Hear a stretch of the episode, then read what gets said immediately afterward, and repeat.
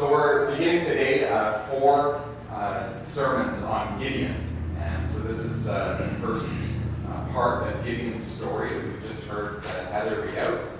Um, and uh, we need to know a little bit about the, the world of this book of the Judges um, and this world that kind of gets created by that narrative. Um, it's a pretty uh, bloodthirsty world in Judges. Um, there's a lot of fighting, um, a lot of uh, a lot of battles going on. Um, also, what tends to happen in Judges is you have uh, a repeated pattern that gets told throughout the story, where you've got the people of Israel have been established in the Promised Land, and they are okay for a little while, and then they pretty much start to completely turn away from God, and they're disobedient. They worship other gods. They are abusive to one another and to people around them. All of that kind of stuff. And basically, uh, then as a nation and as a people become oppressed by usually some kind of foreign enemy. Um, they get delivered, the, the languages they're delivered into the hands of whoever it is. In this case, in our story, it's the hands of the Midianites. And then God raises up uh, a leader amongst the people who's called a judge. And that judge helps to deliver Israel, to save Israel from that oppressor, and then also leads them in some kind of, usually in some kind of spiritual renewal, where they turn back to God, start worshiping God again, and things start going right with them as a people. And that, and, and then usually the judge dies, and then the pattern is that they fall back into their bad ways, and then they're delivered to the hands of somebody else, and then the pattern goes on and on throughout Judges. And in some cases, this pattern is told in one or two verses really quick. Um, and in other cases, you get long extended stories, like in the example of Gideon, um, or someone like uh, Deborah is another judge who's held up and has kind of a longer story. Um, or Samson, you might know Samson's story, uh, where he has a longer story in the book of Judges. Um, now, a judge, we, we're not to think of judges like lawyers and judges and courtrooms and that kind of thing in the same way that we would, although judges would, would be brought cases in uh, amongst the people, uh, disputes between the people, and they would, in fact, judge between them. But in the book of Judges, primarily, the judge is essentially more seen as a leader, someone who's raised up by God. There's no king in Israel at this time. It's before the king, kingdom has been established. And so these are kind of informal leaders who raise up and start to rally people to God's cause.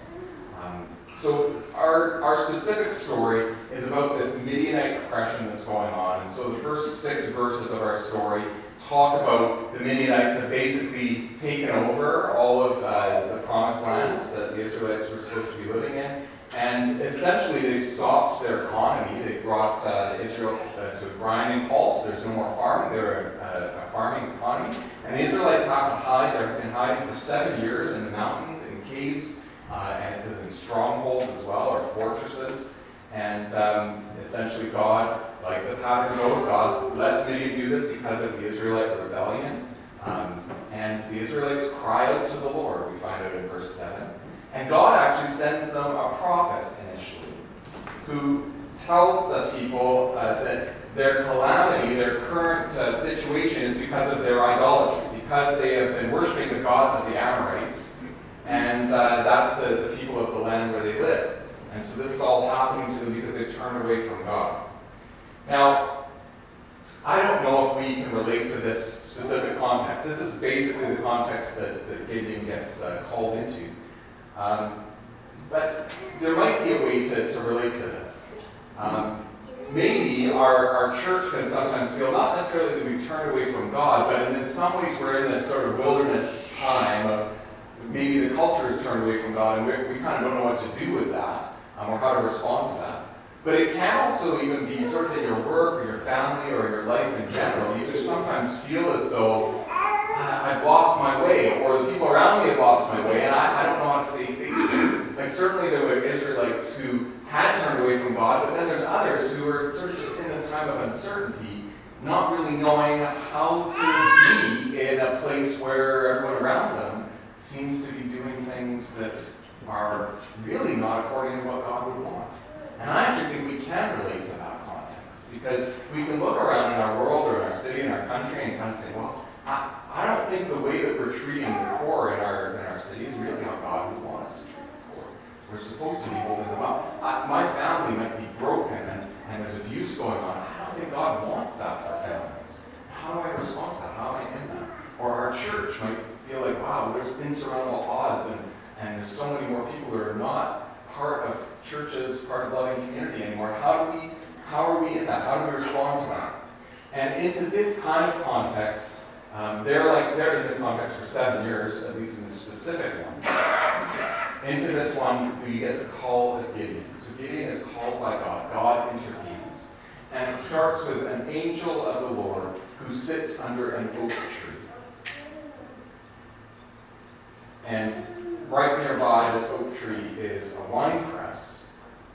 And they would have been these big, big things. And Gideon is inside the wine press, but he's not pressing grapes. He's in there to hide while he is beating out wheat. Because if any Midianites see him, right, they're going to stop any farming practices they can. They're trying to shut down the Israelite economy, essentially. So he's hiding. Gideon's a farmer, hiding in a wine press, doing his farming work.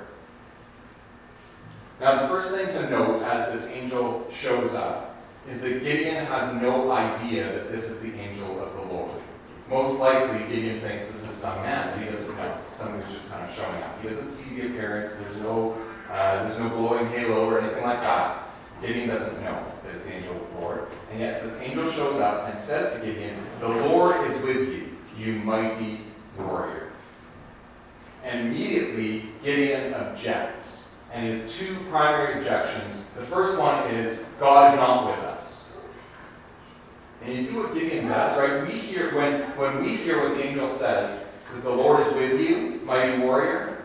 We always hear that individualistically. People in the Bible never hear you as individualistic. They always hear it as community. So when he hears the Lord is with you, he immediately says the Lord's not with us. He's relating that to his community, to his people, not just to him personally. So he says his objection first, God's not with us. And he says, Where are all the wonderful deeds that our ancestors told us about? Like when he brought us up out of Egypt and freed us as slaves. Where is all that? Look at look around you. Right? He thinks he's talking to another man. Look around you. The Lord's not with us. We're decimated and devastated by the Midianites. Where are all the great things that God did? Now I want you to think about the time frame here that he's referring to the great things that have passed down to them from their ancestors. The time frame is, well, it was 40 years of wandering the desert from when they were first freed from Egypt. And then after that, there's actually about a 200 year time span from the time they enter the promised land and essentially conquer it to when Gideon is called, about 200 years. So 240, 250 years, and that's what he's looking back to, saying, well, nothing's happened for 250 years, essentially. Why isn't God doing things like that? God is not with us.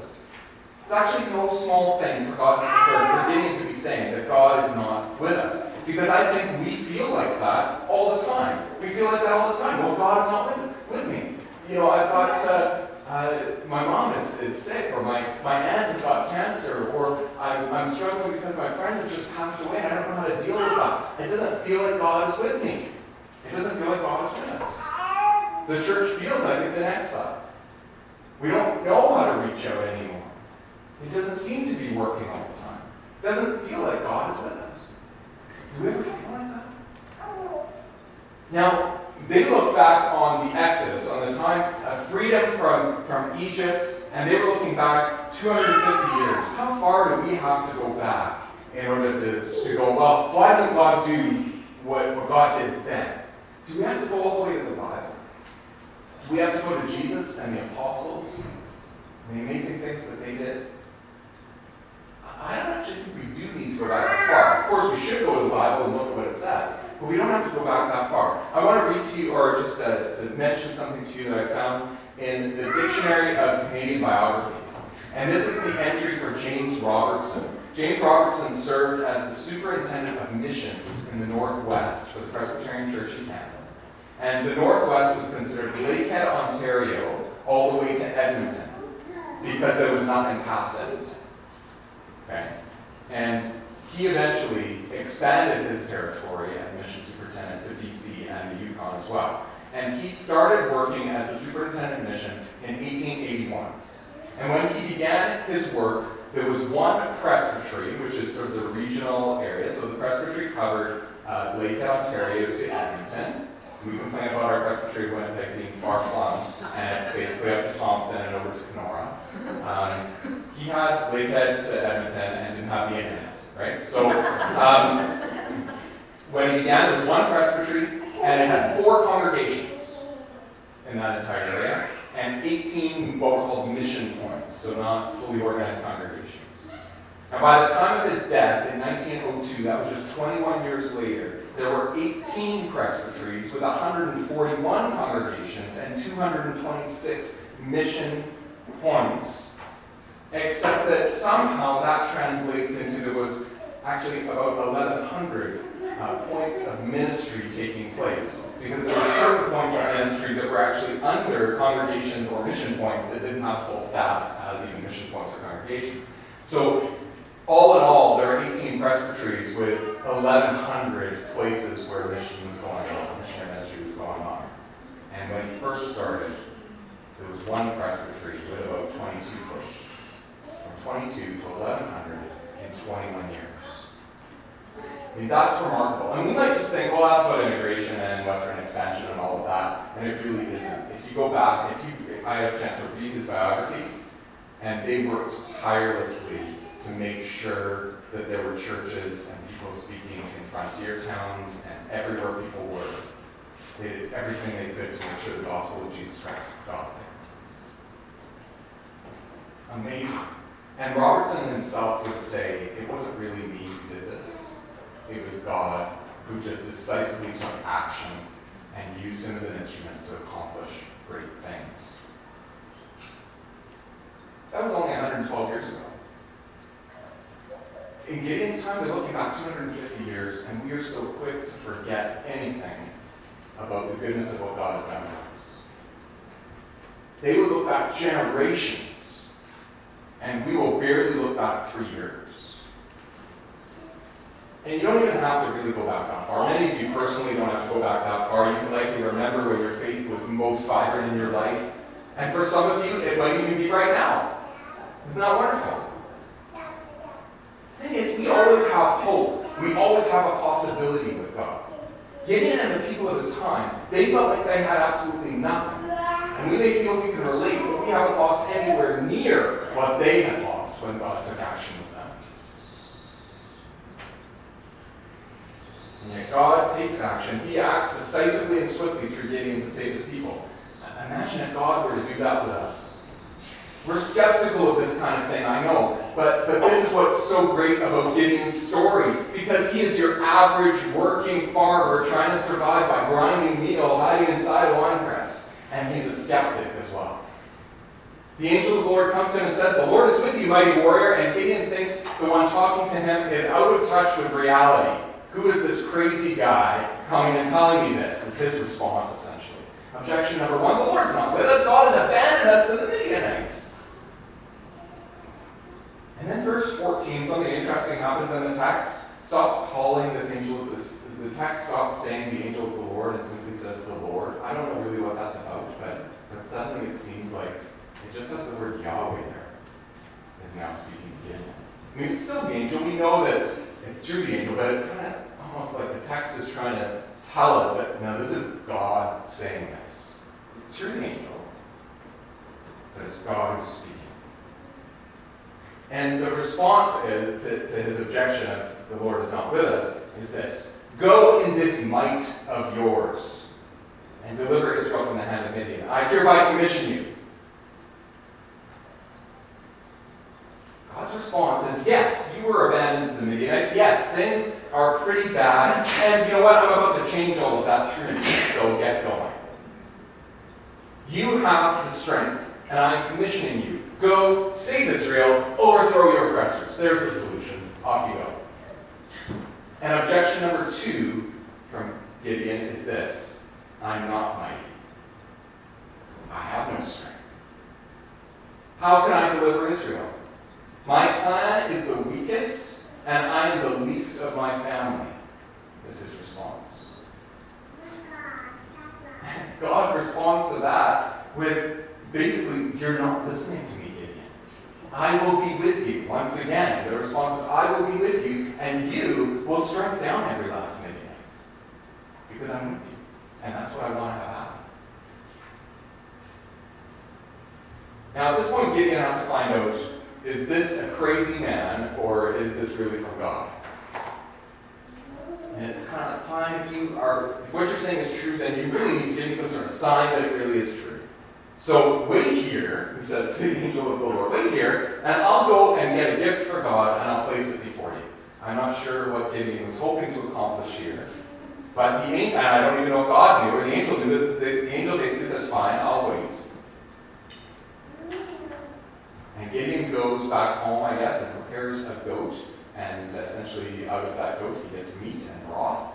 And uh, he also uh, bakes some unleavened bread, um, which you can do very quickly. And uh, then goes back to the oak tree. And the angel says, Take the meat and the bread and put them on this rock and pour out the broth. And so Gideon does it. And then the angel takes his staff, touches the tip of it to the meat and the bread, and fire springs up out of the rock and consumes the food. And then the angel completely disappears.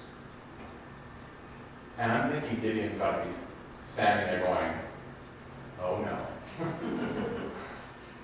it wasn't a crazy man.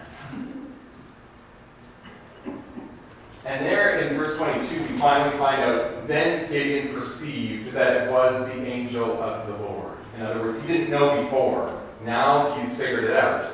And Gideon said, Help me, Lord God, for I've seen the angel of the Lord face to face. Um, because then it was believed that if you saw the angel of the Lord, if you saw God, you would die. But the Lord said to him, Now remember, the angel disappeared.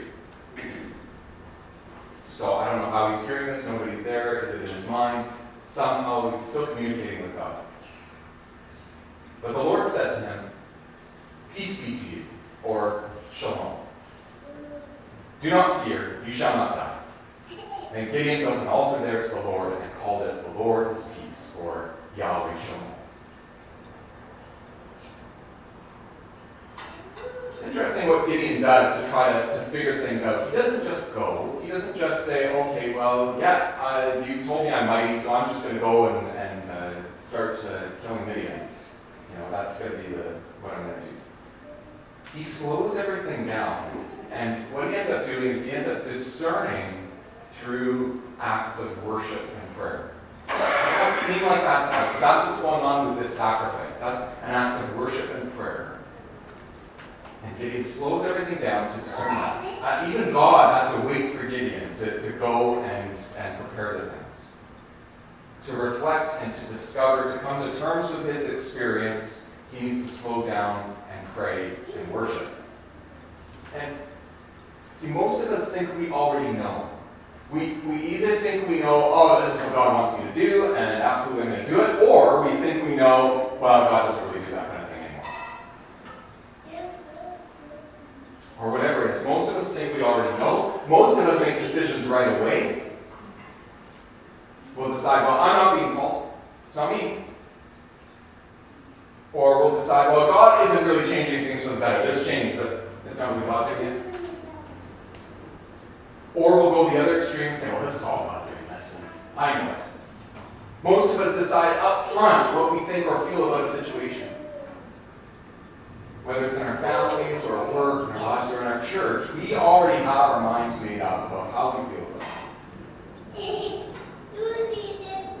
And Gideon kind of starts in that place in a sense, right? He argues with the angel, right? He thinks he knows better. The angel comes and says, The Lord is with you, mighty warrior, and he objects right away. He's already got his mind made up. God is not with us, and I'm not mighty. I already know. But through God's persistence, Gideon has to is, is almost forced into discernment. And it'd be good if we weren't forced into it. It'd be great if we would just do it.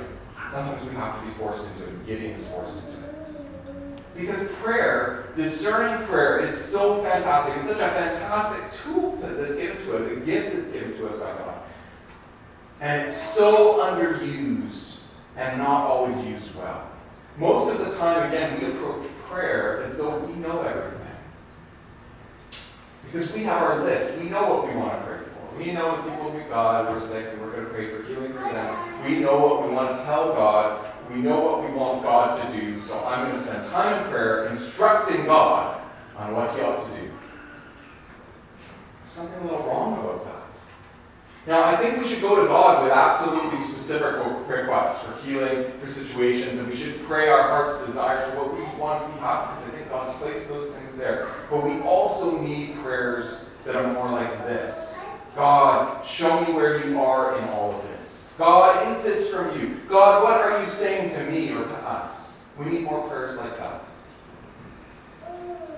We need to spend time in prayer about our lives, about our congregation.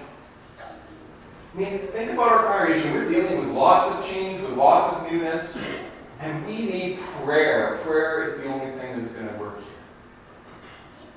And not just prayer that everything is going to go smoothly, and prayer that we'll come together as one community. Not just prayer for unity, not just prayer as though we know the end result. But we need prayer that we will all be able to see where God is in all of this. When you have an experience of, of change or of major transition, that's actually the kind of prayer that is required. We often don't pray that kind of prayer. We pray, God, get me through this. Rather than, God, where are you in this?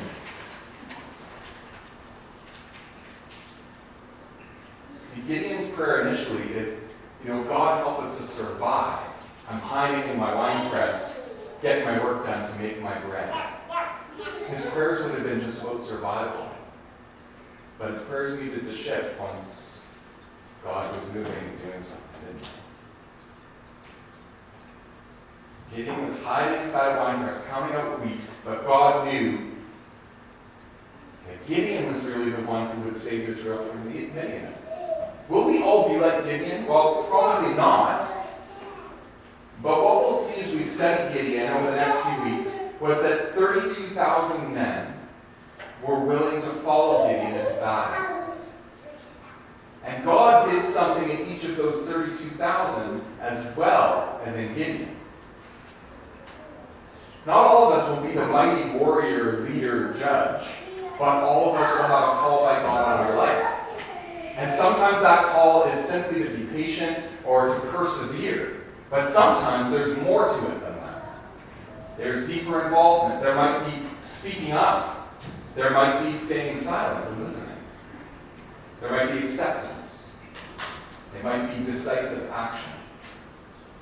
But it begins with listening to God and valuing what God says. Valuing what God says over and above the circumstances in which you find yourself and over and above what you think about yourself. Gideon was the lowest one in the weakest clan, hiding. Gideon was weak, but God was about to make him strong. And it began with him hearing from God, hearing, The Lord is with you, mighty warrior. God say something similar to you? Well, we don't know unless we listen. We must pray. So let's pray. Loving God, we thank you for your Spirit um, that is speaking to us. God, we ask that you can give us uh, open ears and open hearts to you. Help us not to just come to you with uh, a list full of prayers, but to come to you with, uh, with openness to what you are saying. Uh, help us to see where you are at work. Give us discerning hearts and minds uh, for where you are leading us as individuals, as families, um, as a congregation, as a church. And help us, Lord, to cling on to the hope that you bring. You are a God of hope and new life. And we thank you for that. In Jesus' name we pray.